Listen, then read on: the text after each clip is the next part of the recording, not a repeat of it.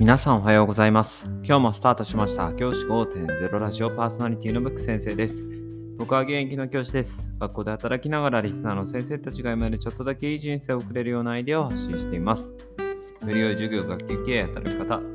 同僚保護者、児童生徒と人間関係、お金のことなど、聞かないよりは聞いた方がいい内容を毎朝6時に放送しています。通勤の後から10分間聞き流すだけでも役立つ内容です。一人でも多くのリスナーの先生たちと一緒に良い教師人生を送ることが目的のラジオです。今回は英単語の正しい学習方法という話をしたいと思います。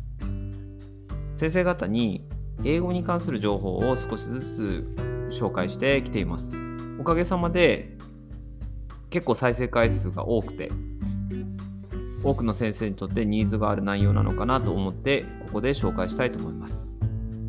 僕のプロフィールとして僕自身今英検の1級を獲得しています。TOEIC は895点。これあと1問か2問ぐらい当たると多分900点乗れたらちょっと区切り区切りが良かったんですけど、ちょっと乗らなかったんですけど、895点。というような、まあ、資格を持っています。そんな僕がですね、単語をどうやって覚えてきたか、特に TOEIC に関してはそこまでは必要なかったんですけど、英検に関してかなり多くの単語を覚えてきた記憶があります。その覚え方を今日は紹介したいと思います。僕の場合、単語を覚えるコツはもうただ一つで何かっていうと、出会う回数を増やすこと。これにつきます。僕はこれを学校の先生を始めてからこのスキルを磨いたというふうに感じています。学校の先生になって4月、まず何をするかっていうと、担当する子どもたちの名前を覚えたりしますよね。この時に僕は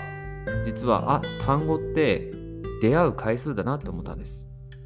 4月の段階で名前が覚えられない子がたくさんいます。それは何でかっていうと、出会ってる回数が少ないからです。4月、授業に1回、2回出たぐらいじゃ名前は覚えられません。ですが、少しずつ出る回数が増えて、出会う回数が増えてくると、名前って自然と覚えられますよね。僕はこれを英単語にも応用しようと思いました。純粋に出会う回数を増やすこと。つまりは、単語帳を開いたり、以前紹介したみかんという英単語学習アプリを使う回数を増やしました。そうすることで単語を覚えられるようになりました。これで、この時に大事なのは、単語に出会う回数を増やすだけで、勉強しようとか、例えば書いて覚えようとか、そんなことは一切しません。要は、遊び感覚で開いてみる、目で見るっていうだけで、実はかなり英単語を覚えられるということが分かりました。やはり単純に出会う回数を増やすこと、これがですね、英単語学習にはすごく重要だというふうに感じています。そして、そのやり方として僕がやっているのは、隙間時間、ちょっとした休み時間とかに英単語の学習をしています。今でも英検1級を獲得しましたが、ボキャブラリービルディング、ボキャビルというようなジャンルの本を読んでいます。例えば1万6000語覚えようみたいな、そういった単語とかですよね。そういったものを使って学習をするようにしています。そうするようにしている中でも、やはり出会った回数を増やすっていう中で単語を覚えられるようになっています。ですから、もし先生方が英語の単語を覚えようと思ったら、まずは隙間時間。例えば、授業と授業の合間の10分間、職員室に戻って次の授業の準備をして、その後すぐの3分でも2分でも1分でもいいと思います。スッと見る、また閉じるっていうふうにしていくことが大事かなというふうに思います。これは職務違反じゃないかと言われたらですね、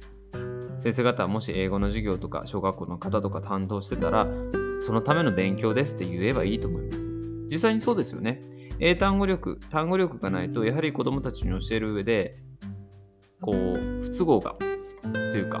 こううまくいかない部分が生じてきますから、英単語を学習することは勤務時間であっても何ら問題がないというふうに僕は考えています。僕も以前からそれをやっていますし、それが咎められたことは一度もありません。このようにして、少しの時間、例えば職員会議の前の5分間でもいいと思います。そういった時間に単語を学習していくことで、先生方のボキャブラリーはどんどんついていくというふうに思います。先生方が学習をするとき、単語を学習するときは、子どもたちの名前を覚えるときと同じだというふうな意識を持っていると、実は覚えやすいかなというふうに思います。先生方の英単語学習のちょっとでも支えになれば嬉しく思います。じゃあ今日はこの辺で、起立で着席、さようなら、また明日。